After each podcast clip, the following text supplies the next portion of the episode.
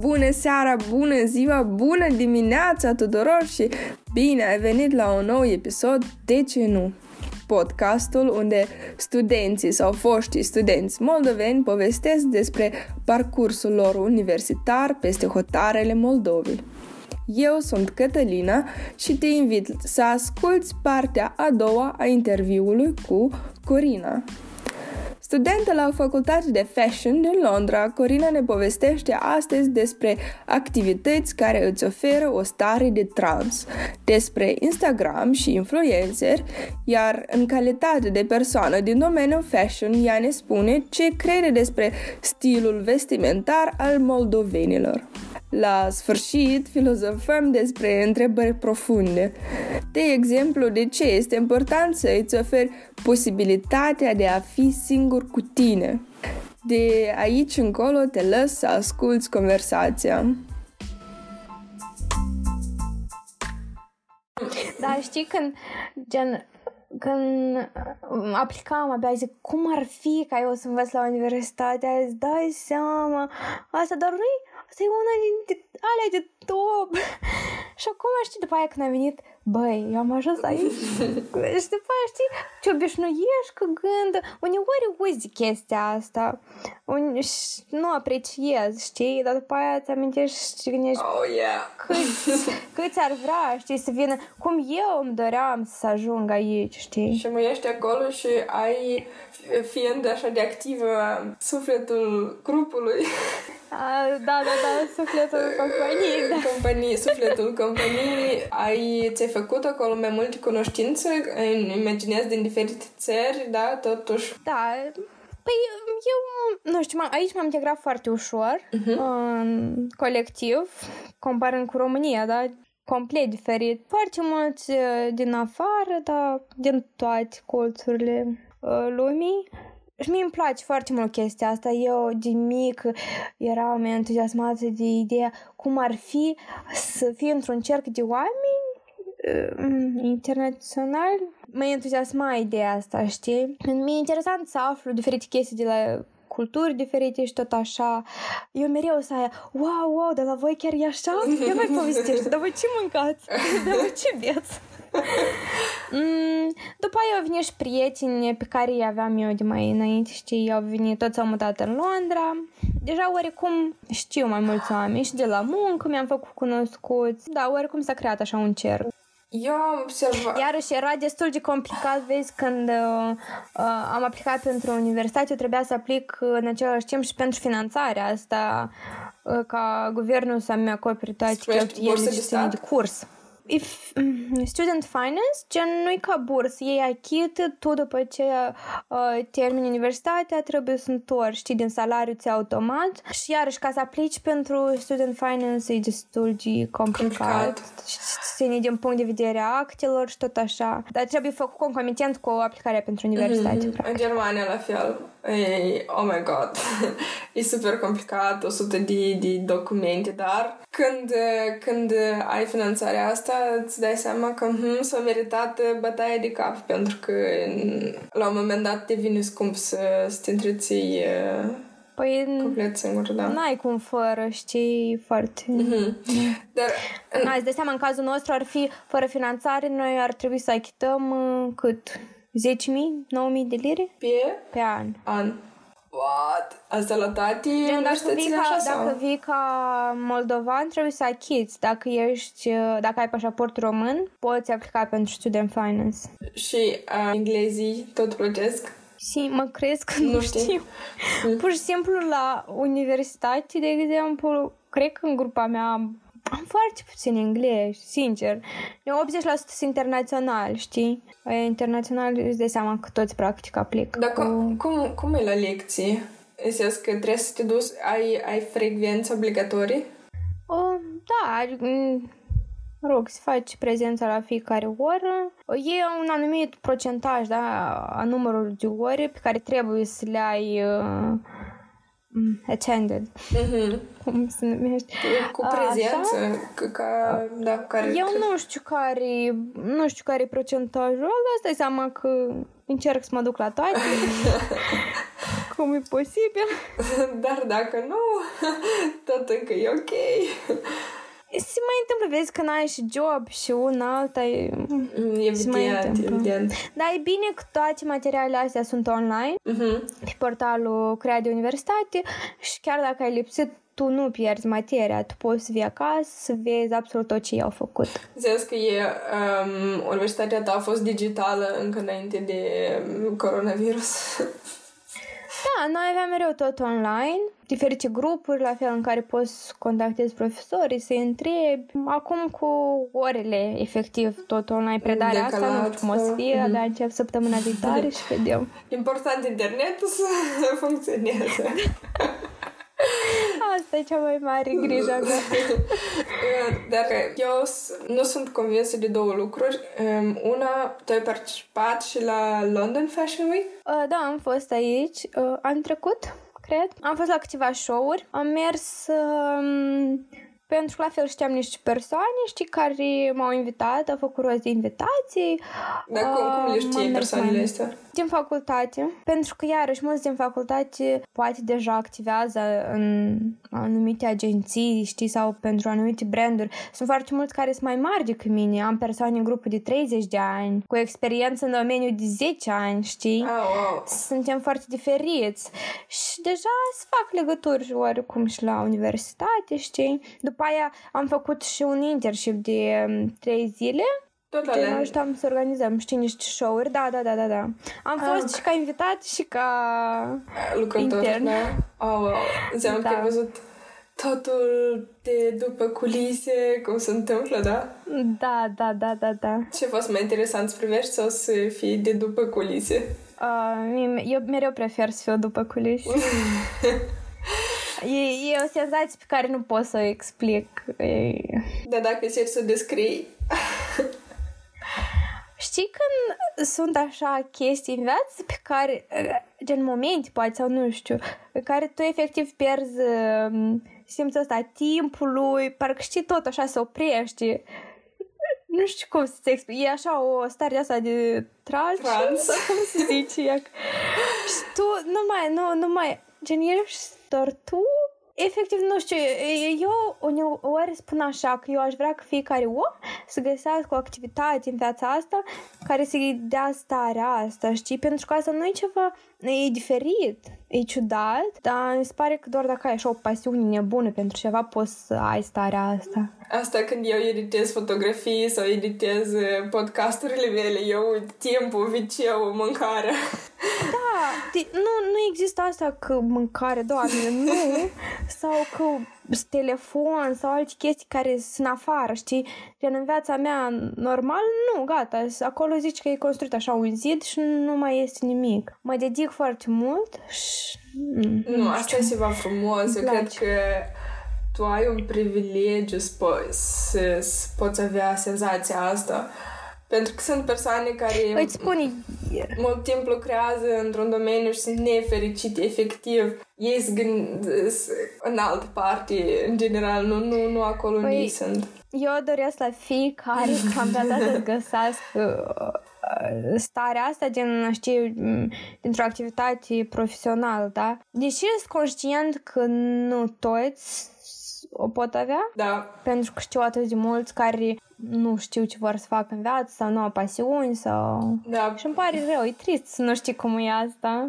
Da, e trist, de asta eu aș spune că o chestie care poate să ajute e clar să încerci să te afli singur pe tine, să ți dai seama cum tu ești așa mai departe, dar în același timp să te duci să faci diferite chestii și să faci același voluntariat, să faci același internship, să-ți dai seama chestii de care ți-ți plac și chestiile care ție în genere nu-ți plac, chestiile pe care tu nu le poți suporta deloc.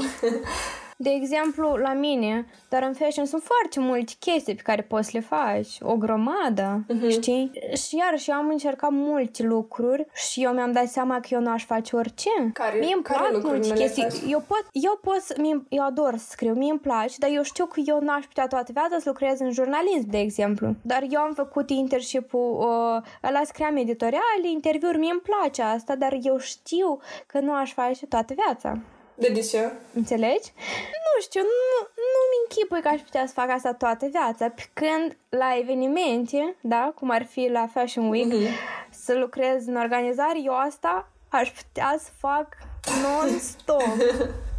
Înțelegi? După aia ce nu-mi place asta? Mie nu-mi place partea asta de e-commerce, știi, să mă ocup eu personal. Mie nu-mi place, pentru că, uite, de exemplu, noi facem cursul ăsta de fashion marketing, da? Da.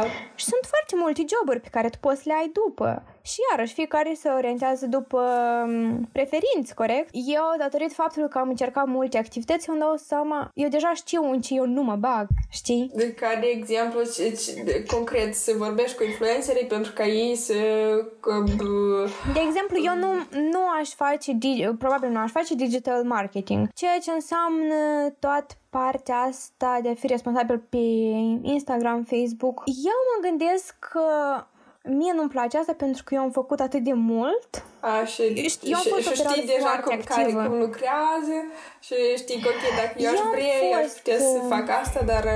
Da, eu știu că aș putea. Eu aș putea foarte multe lucruri să le fac în fashion, dar sunt care nu mi-aduc mie plăcerea aia pe care mi-ar aduce evenimentele, știi, sau shooting-urile foto, sau să fac niște campanii, știi, niște reclame. Pentru că dar probabil asta se ia și de aici, că eu am fost foarte activă pe Instagram, pe Facebook o perioadă, da? Gen, perioada aia când eram la Paris. Da. Știu că acolo s-a început ideea ta cu Champs-Élysées, da? Da.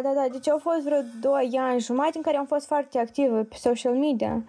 După aia... Na, au fost niște evenimente în viața mea care au întors tot așa, știi, capul în jos. Și deja... adică aveam alte priorități, nu aveam interes pentru social media, adică eu trăiam foarte mult în viața reală, știi? Și de atunci eu am pierdut interesul ăsta pentru, da, tot ce țin de Instagram, Facebook, și am impresia că odată ce îl pierzi, nu-l mai ai înapoi, pentru că tu te-ai detașat de tot ce înseamnă online, știi? Și ești mult mai focusat pe lumea reală. Și eu oricum sunt foarte fericit pentru asta, pentru că îmi dau seama că, nu știu, mie îmi place real, să fie totul real, știi? Și tot ce pun eu acum, de exemplu, pe Instagram, pe Facebook, eu pun doar pentru mine și prietenii mei foarte apropiați, adică sunt conștient că mă urmăresc și alți oameni, da? Dar tot ce eu pun e pentru cercul meu strâns de oameni, adică e dedicat lor, știi? Nu mai faci asta comercial. Nu am niciun interes să fac comercial, să fac content așa ca să atrag oameni, pur și simplu nu-l am, știi? Eu te înțeleg. Da, de-aia postez destul de rar. Eu te înțeleg, pentru că când am început eu primul meu proiect foto, eu, pur și simplu, vroiam să am un loc unde eu asta pot să postez și am început să postez fotografiile și interviurile pe Instagram, dar nu că vroiam să-mi caut follower, să mă ocup de comenturi, follower și chestii de astea, pentru că trebuie într-adevăr să-ți placă, trebuie să creezi în asta, dar dacă începi de la ideea că... ok, asta tot e o leac fake, sunt multe profiluri care își cumpără pur și simplu followerii. Tu poți să lucrezi într-adevăr să-ți dedici timpul ca să-ți găsești followeri reali, persoane fizice. Tu cred că știi la ce mă refer, da? Da, sigur. Pur și simplu când pentru tine nu mai este important chestia asta, efectiv te focusezi pe alte lucruri, știi? Da, mie în continuare îmi place să fac, de exemplu, poze, să creez proiecte, toate astea, dar eu le postez acolo pentru mine, știi? Sau pentru, cum am zis, prietenii mei, persoane care mă cunosc, dar nu cu scopul de a crește o pagină, știi? Da, era etapa în care, gata, eu am trecut, știi, peste toată povestea asta cu social media. Acum eu pot să am inspirație, da, să fac un shooting, să creez ceva, dar nu mai am plăcerea și interesul să arăt cât mai mult să vadă. Nu, pur și simplu să am pentru mine în portofoliul meu și sunt foarte fericit cu asta. mi se pare tot un punct de vedere interesant, pentru că nu știu dacă tu urmărești se întâmplă în Moldova, sunt foarte mulți care vorbesc public despre cum să ai follower, bla bla bla, despre toate astea, și dar puțin vorbesc despre faptul că asta nu e cel mai important chestie în viață, pentru că asta e ceva care e într-adevăr real să obții, e ceva relativ ușor de făcut, dar odată când ai intrat în ritm și ți-ai dat seama cum toate astea se întâmplă și chiar și dacă ai super mulți follower, nu înseamnă că ești cel mai deștept sau cel mai, nu știu, persoană de pe Instagram. Nu știu, pe mine chiar mă obosește toată chestia asta când văd cu giveaway-uri deja, știi, prea multe. Gen, s-au schimbat așa de mult prioritățile la oameni și toată chestia asta. Dar mă rog, fiecare face ce vrea. Eu, de exemplu, urmăresc mai mult deja, știi, persoane din astea care au o experiență de viață poate diferit, știi, sau au povești de viață care oarecum te inspiră sau... Dar de exemplu... Nu mai am exemplu, vrei nume concrete? Da, exemplu de oameni care tu urmărești. Din Moldova, nu din Moldova, n-are importanță. Pe mine îmi place, nu știu dacă o știi, pe Cristina, ea care învață în Olanda. Ea avea înainte... Da, o știi? Gen, uite, iarăși studenți, foarte mulți studenți urmăresc, pentru că oarecum îi povestesc despre experiențele lor. Decât să... Eu am o experiență mai negativă. Eu urmăream, am început să urmăresc și după asta nu ne-a plăcut și i-am dat unfollow, pentru că, nu știu, pur și simplu, nu mă... Știi, am observat și chestia asta, perioade și perioade. Am avut alți persoane pe care iar le urmăream, după aia mi-am dat seama parcă contentul lor s-a schimbat, nu le mai urmăream. Am avut foarte mulți din ăștia, foarte mulți. Da, și... pentru că asta urmează să adaug, pentru că nu mai sunt interesată efectiv de contentul ăsta de poze frumoase, despre nimic, știi? Dacă totuși eu urmăresc pe cineva, vreau să iau ceva din aia, știi? Deci dacă tu creezi content, da. Păi creează unul cu sens, știi? Gen, eu nu mă dau influencer, știi? Și eu nu o să încerc cumva să atrag oamenii pur și simplu așa pentru nimic. Când o grămadă de persoane care le vezi și tu pe social media din Moldova fac asta, știi? Da. Pentru mine content nu mai înseamnă pozele alea, știi? Da, înseamnă mai mult ceva experiență, ceva inovativ, da? Înțeleg ce ai în vedere. Da. În plus, eu cred că eu nu știu dacă eu super critică, nu știu dacă asta e problema mea și toți ar trebui să facă și ei vor, dar în momentul în care eu văd că o persoană care după numărul de followers este deja considerată influencer, în momentul în care eu văd că persoana dată dă interviuri la diferite programe, diferite emisiuni din Moldova, și în momentul în care eu îmi dau seama că informația pur și simplu e falsă, eu mă gândesc, în primul rând, ok, persoana asta se dă așa de mult în faimă, de parcă iar știi foarte multe chestii, când chestiile pur și simplu informație eronată, ok, se întâmplă la mai mulți, dar chiar și lucrul jurnaliștilor, nu poți spui că numai pentru că o persoană învață în Olanda, Franța, Germania, whatever, în orice țară, numai pentru că ei învață acolo, ei știi ce se întâmplă într-adevăr, pentru că sunt mulți care în genere, efectiv limba, nu știu, care pur și simplu nu dețin informația reală. Da, sincer, eu nici nu prea privesc toate chestiile astea, dar sincer, pentru că de multe ori am rămas dezamăgit, eram gen... am pierdut 20 de minute din viața mea pentru nimic. Nu, dar asta pe mine mă enervează. În sens că asta e problema mea cu influencerii din Moldova, pentru că așa să dau în faimă, dar în realitate persoanele, asta e cel mai obișnuitor, știi, că persoanele care privesc cred și nu știu că asta nu-i drept. Și când deci știu, da. Da, și tignești. Dar asta e problemă, știi, în toată industria asta cu jurnalism și media și tot asta, cred că niciodată nu o să termine chestia asta. Nu, eu sper că tu n-ai dreptate, eu sper că podcastul... Eu încerc să mă uit realist, mai ales în Moldova, unde știm cum lucrează toată chestia asta. Eu nu știu cum lucrează. Ok, noi două știm. Nu, eu nu știu cum lucrează. Tu, tu ai lucrat la în Moldova, în...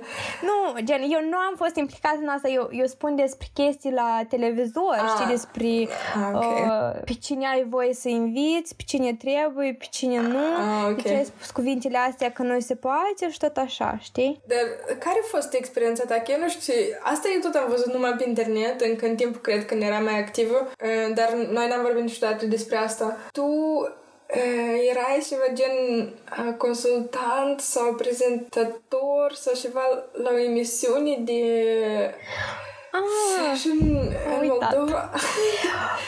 Deci, eu eram...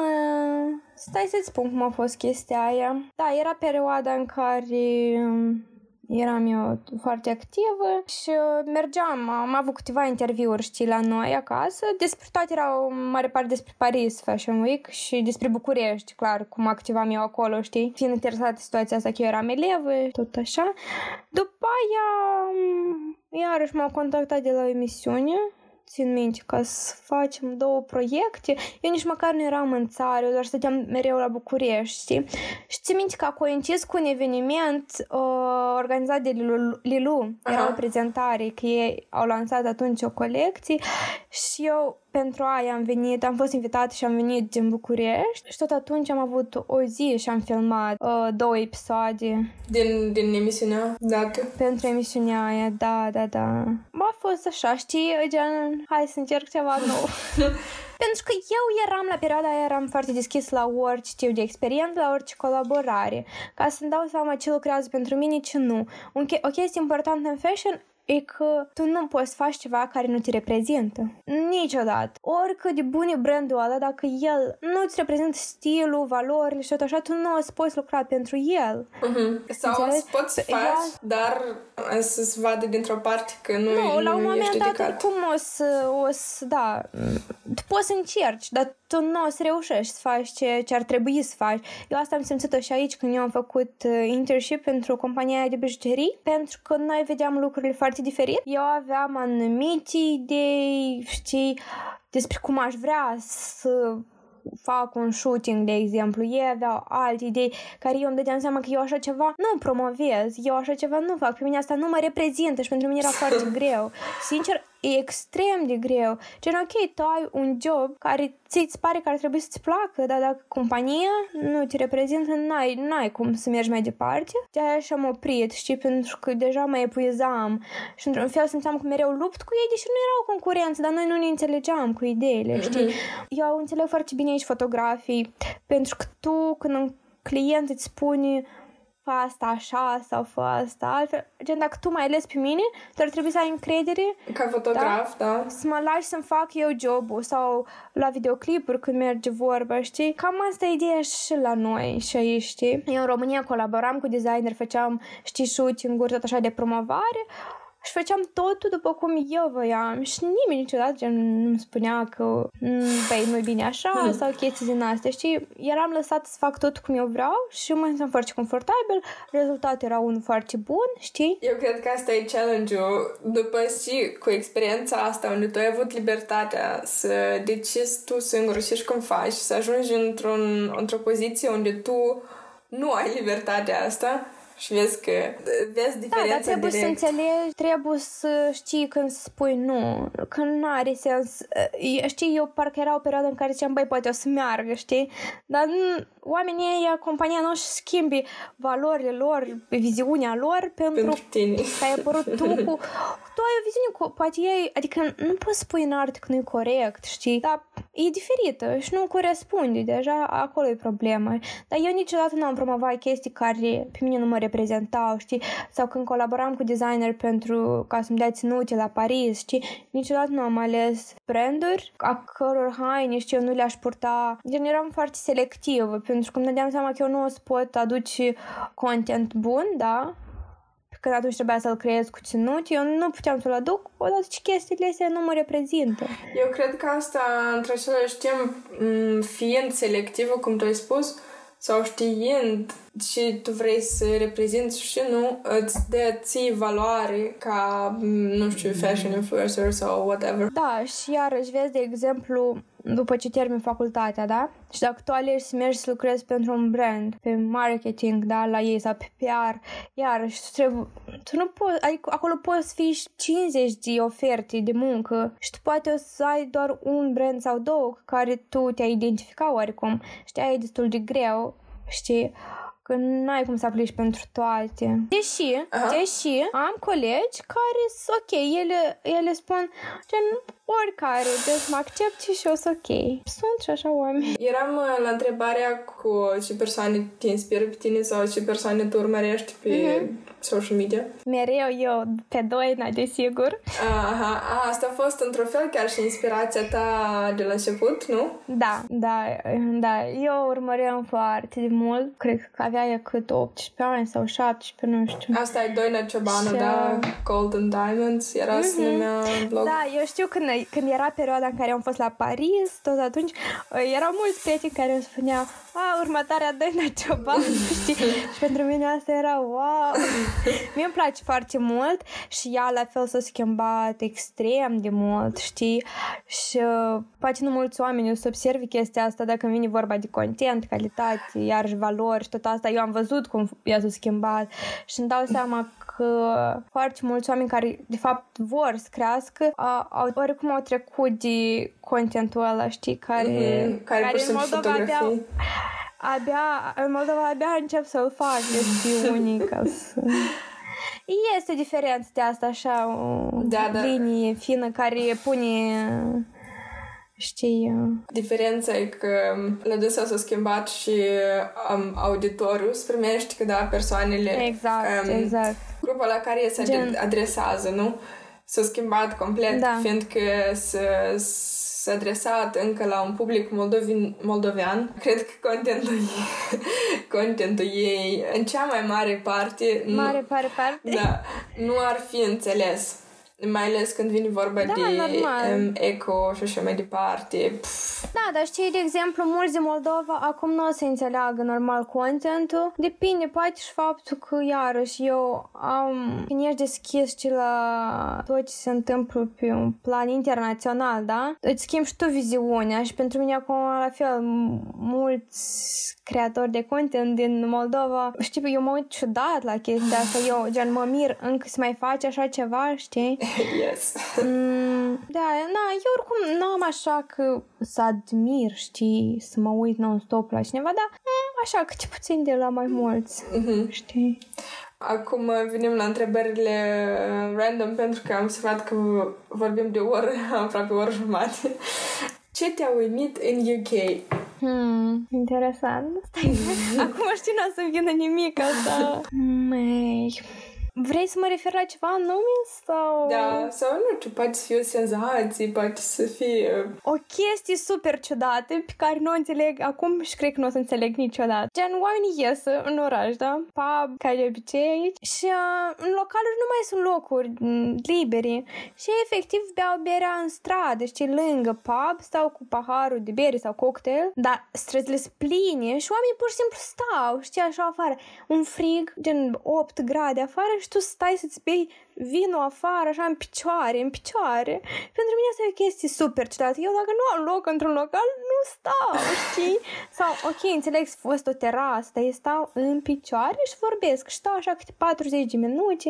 Pentru mine e o chestie ciudată. Stai în stradă, pe lângă tine merg mașinile, că nici măcar nu e pietonală sau ceva. Tu stai efectiv pe stradă, da? Cu alți 50 de oameni care stau ca și tine și fiecare în grupuri mici. Beau bere afară, știi? Nu știu, cred că... Nu-i ca să spui că e vară, era toamnă, știi, ploios. E metodă de socializare. Mi s-a părut ciudat. Eu asta n-am văzut în nicio țară, dar am călătorit oricum, știi, prin Europa, așa. N-am văzut nicăieri. Undeva știam că asta e specific... în UK. Îmi pare că am auzit că și în Germania fac chestia asta, deși n-am văzut. Eu n-am văzut. Eu cred că depinde de oraș, dar și de locul. M-a uimit și cred că nu o să înțeleg niciodată. Da, eu cred că e pur și simplu diferit mod de socializare. Dacă ei pun, probabil pun accent anume pe comunicarea, că lumea se întâlnește, dar nu că se... Da, dar un oarecare confort nu există acolo, știi? Efectiv merg mașinile pe stradă, în continuu. Gen, ești la intersecții și... altă întrebare random. Ce crezi despre stilul vestimentar al moldovenilor? Tu, ca fashion advisor. Greu. Discut pe tema asta. Mă deranjează foarte mult, că mai sunt magazine online care vând fake-uri și influencerii, content creatorii noștri promovează asta. Da, și asta arată ieftin, și asta arată urât. Dar asta Moldova este. Și ca în Moldova n-am văzut chiar și nicăieri atâta să fie purtat fake-ul. N-am fost niciodată om care să zic că susține doar brandurile. Eu, în genere, mereu eram omul care zice poți să te îmbraci foarte bine. Ieftin. Cu haine care nu-s de brand, da. Nu e important să arăți logo-ul ăla, să fie acolo logo Gucci sau nu știu ce, dar știi, da, complicat. Pe mine asta cel mai mult mă deranjează. Și adică uneori, gen, unii spun că s-a mai schimbat, dar odată ce eu văd că influenceri promovează magazine cu haine fake îmi dau seama că e o problemă. E o problemă mare. Interesant, eu n-am atras niciodată atenția la așa ceva. Țin minte că am văzut, dar persoanele astea nu le urmăresc. Și să-ți spun eu că persoane destul de cunoscuți, persoane de care parcă nu te aștepta. Și eu mereu mă gândesc, băi, pentru 150 de euro ăia merită? Tu te-ai îmbrăcat vreodată cu haine de la second hand? Da, am avut. Primeam mai mulți complimente pe haine care poate le luam la promoții sau erau gen oferte sau știi chestii, puteau să fie 5 euro, să arate atât de bine, pe mine toți mă întrebe, știi, de multe ori se întâmplă chestia asta, știi, și ei îmi spun că, dar eu am dat pe asta 100 sau nu știu cât și nu-mi place, păi depinde de gust, știi, gust și tot asta, estetica asta și... În plus, cred că chestia cu second hand și reutilizarea hainelor, la noi, de exemplu, în oraș, se organizează de studenți un fel de schimb de haine. Ți aduci, de exemplu, hainele pe care nu le mai folosești. La noi acolo pe campus ne întâlnim și sunt niște frânghiuțe și le anini cu cleștile de frânghiuțe și pur și simplu tu vii și îți iei 2 sau 3 chestii și în schimb aduci 2-3 chestii și așa nu trebuie să le cumperi. Și dacă ai tu chestii care aveai să le arunci sau oricum nu le mai părți de mult timp, le lași acolo și altcineva le folosește.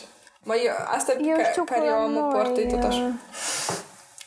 Eu la noi la universitate tot făceau așa, gen era un proiect la un curs, știi, gen organizarea, gen proiectul lor final era să organizeze un eveniment de genul, știi, și n-am fost, nu era cursul meu ăla, că era un opțional, știi, avem foarte mulți cursuri din astea opționale și eu mi-am ales anul trecut era Fashion Media. Da, la ei era ceva cu ecologie, sustainability, da.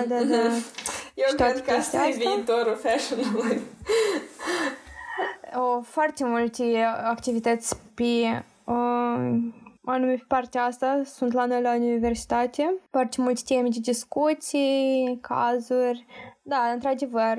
Cel puțin în afară se pune accent pe asta. În România, Moldova, încă nu. Încă suntem departe. Cel puțin pe fashion, da, pentru că, ok, poate încă produse bio se mai fac, da, știi, sau... Dar ce ține de haine, nu. Ultima întrebare. Nu vreau ultima, că mie îmi place.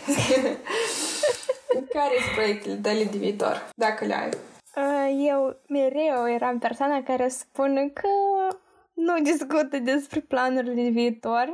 Da, sunt niște idei, îți dai seama că vine anul viitor eu termin facultatea. Deja termin facultatea? Și iarăși vine o perioadă. Da, mai un an.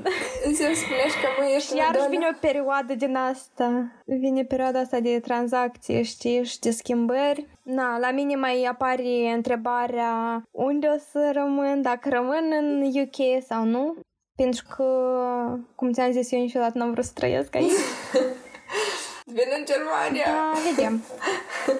Mie mereu mi-a plăcut Germania, eu ador Germania, doar că eu nu știu limba și îmi dau seama că să fac ceea ce eu vreau să fac, îmi trebuie și o limbă perfectă. Da, asta e un punct. Știi? Luând în considerație că anul viitor, ultimul an, multe chestii o să schimbe. Eu am niște idei în cap acolo, știi, ale mele, pe care poate mult timp le-am amânat pentru că, iarăși, a fost perioadă încărcată în viața mea și cu diferite evenimente neprevăzute. Și cam așa. Și eu mereu sunt persoana care, să zic, cu oferi timp, știi, până când treci tu în păcat peste tot, ca să poți mergi mai departe. Mie nu-mi place să pun presiune pe mine, știi. Niciodată nimeni nu a pus presiune pe mine, fiind eu mereu, știi, independentă, dar și eu am încercat să-mi dau așa tot timpul din lume ca să fiu eu ok cu mine.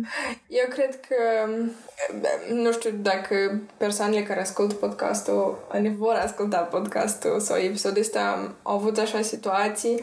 Eu am avut așa situații în care eu mă zbăteam, în care eu îmi dădeam seama că trebuie ceva să fac, știi, și mă gândeam în toate părțile posibil. Evident, eram super stresată, aveam 3 joburi, universitatea și încă chestii voluntare care le făceam. Eram într-o perioadă în care pentru mine așa era de important să găsesc un job în care eu eram gata să dau multe aplicații, să fac diferite chestii, efectiv să fac 3 joburi în același timp.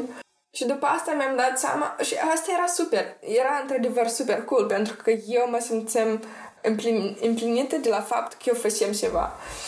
Eu mă simțeam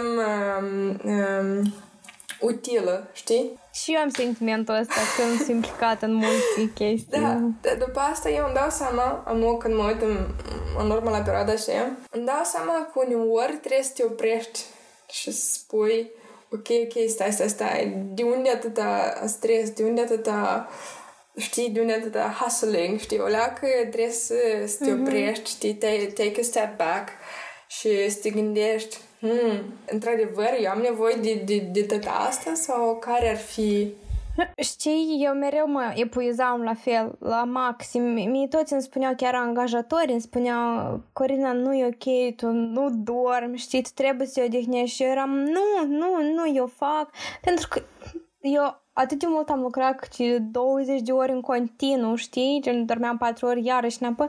Pentru mine asta deja nu era ieșit din comun. Eu mă obișnuisem atât de mult cu modul ăla de viață că eram ok. Pentru mine foarte ciudat ce se întâmplă acum în viața mea, că eu practic. Adică eu pot să fac anumite chestii, dar fiind acasă, mă simt ciudat, știi? Eu eram obișnuit să ies, să socializez. Dar pentru mine e greu să spun stop când sunt implicate multe chestii, știi? Dar uneori așa intervin evenimente care spun ele stop, înainte ca tu spui stop. Asta am idee. Și parcă mă gândesc că să nu-ți fie întâmplat o chestie, poate totul decurge altfel, dar într-un final tot se întâmplă așa cum trebuie să se întâmple. Eu cred că chiar cu fiecare chestie neprevăzut care se întâmplă, care aduce la faptul că tu trebuie să schimbi planurile, oricum e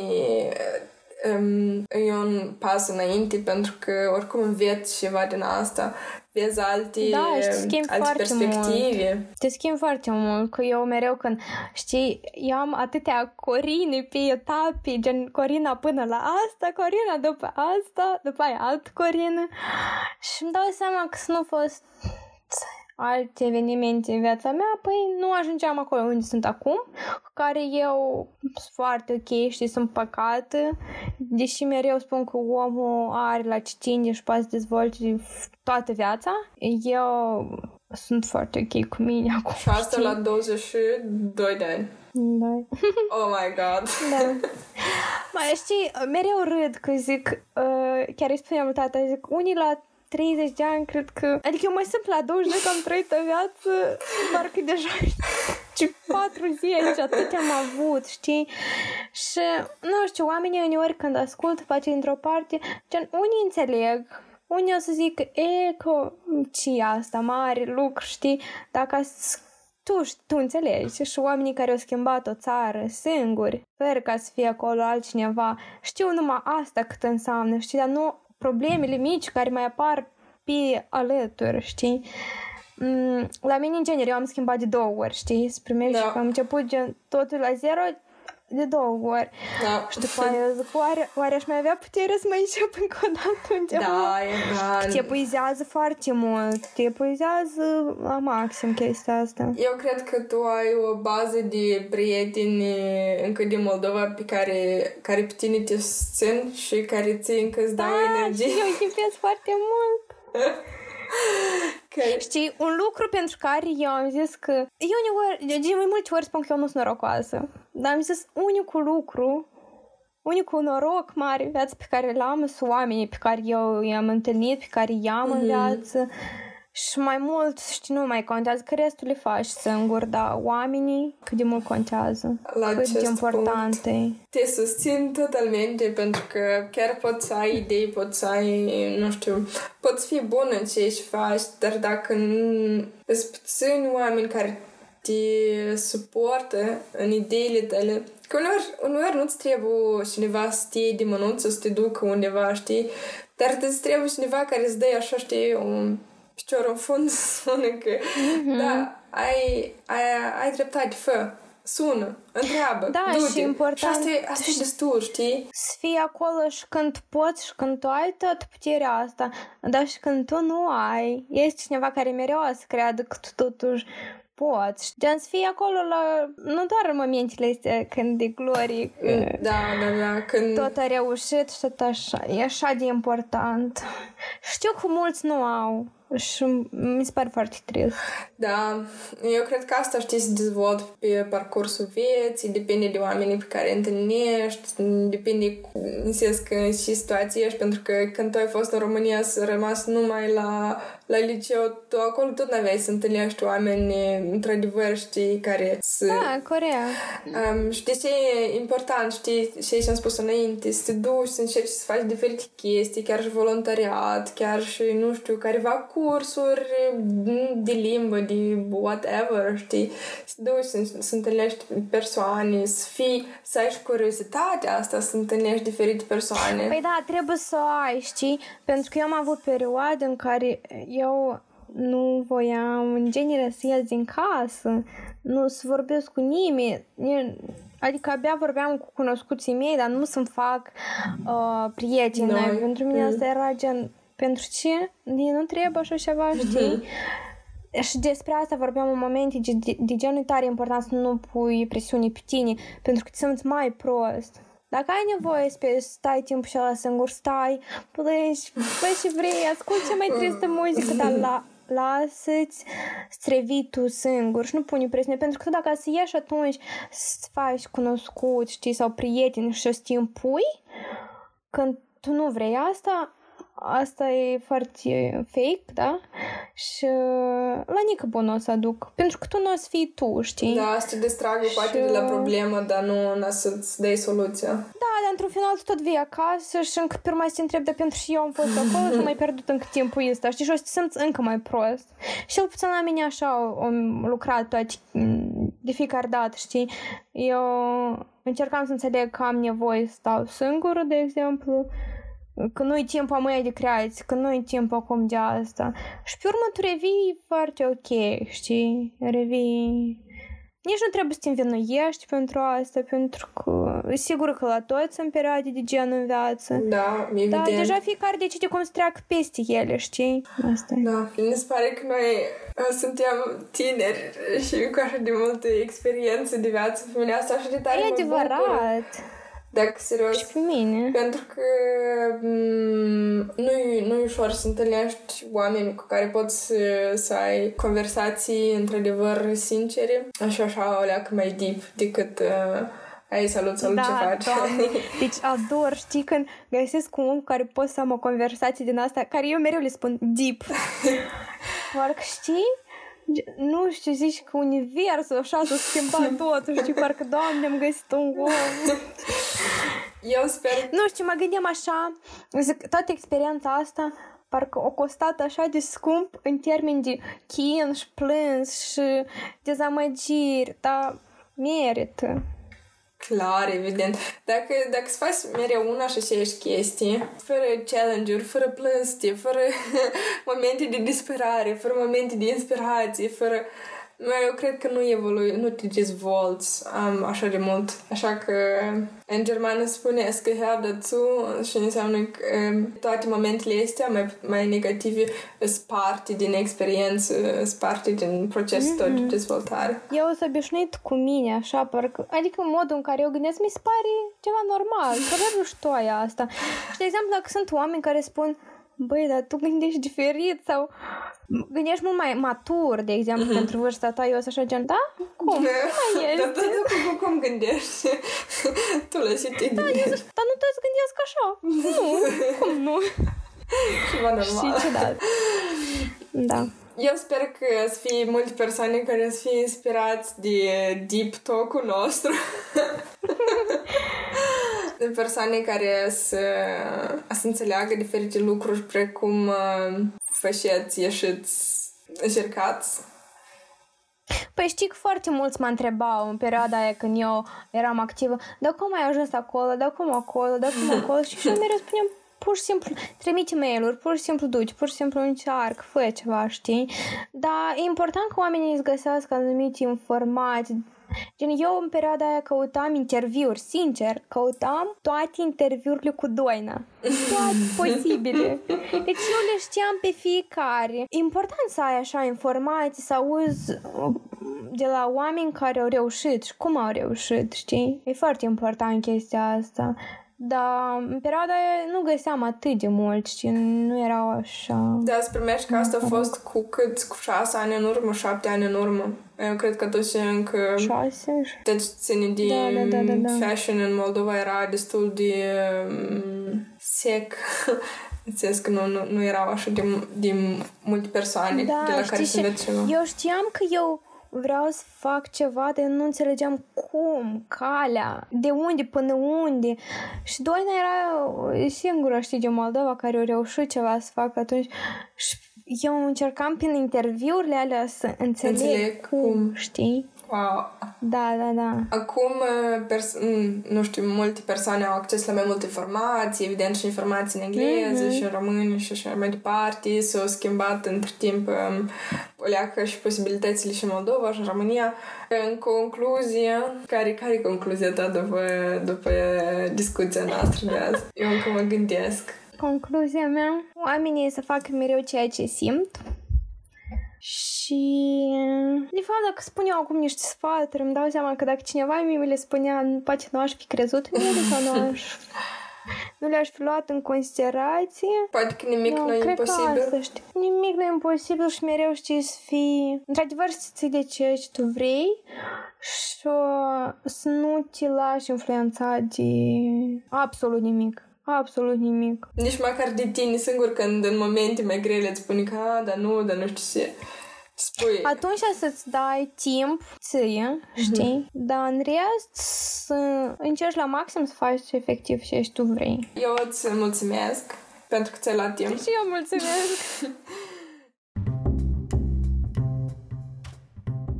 Dacă ți-a plăcut sau dacă nu ți-a plăcut acest episod, dacă ai întrebări sau sugestii, îmi poți scrie pe rețelele mele de socializare sau pe adresa de e-mail decenupodcast@gmail.com. Vreau să menționez că podcastul De ce nu îl poți găsi pe toate platformele care oferă podcasturi: Spotify, Anchor, Google Podcasts, chiar și Apple Podcasts pentru utilizatorii de iPhone. Pentru vizibilitatea podcastului am nevoie de tine. Cu un like sau un comentar pe aceste platforme, dar și pe rețelele de socializare, tu mărești posibilitatea podcastului de a fi descoperit și de alți oameni. Îți mulțumesc și te aștept la un nou episod De ce nu?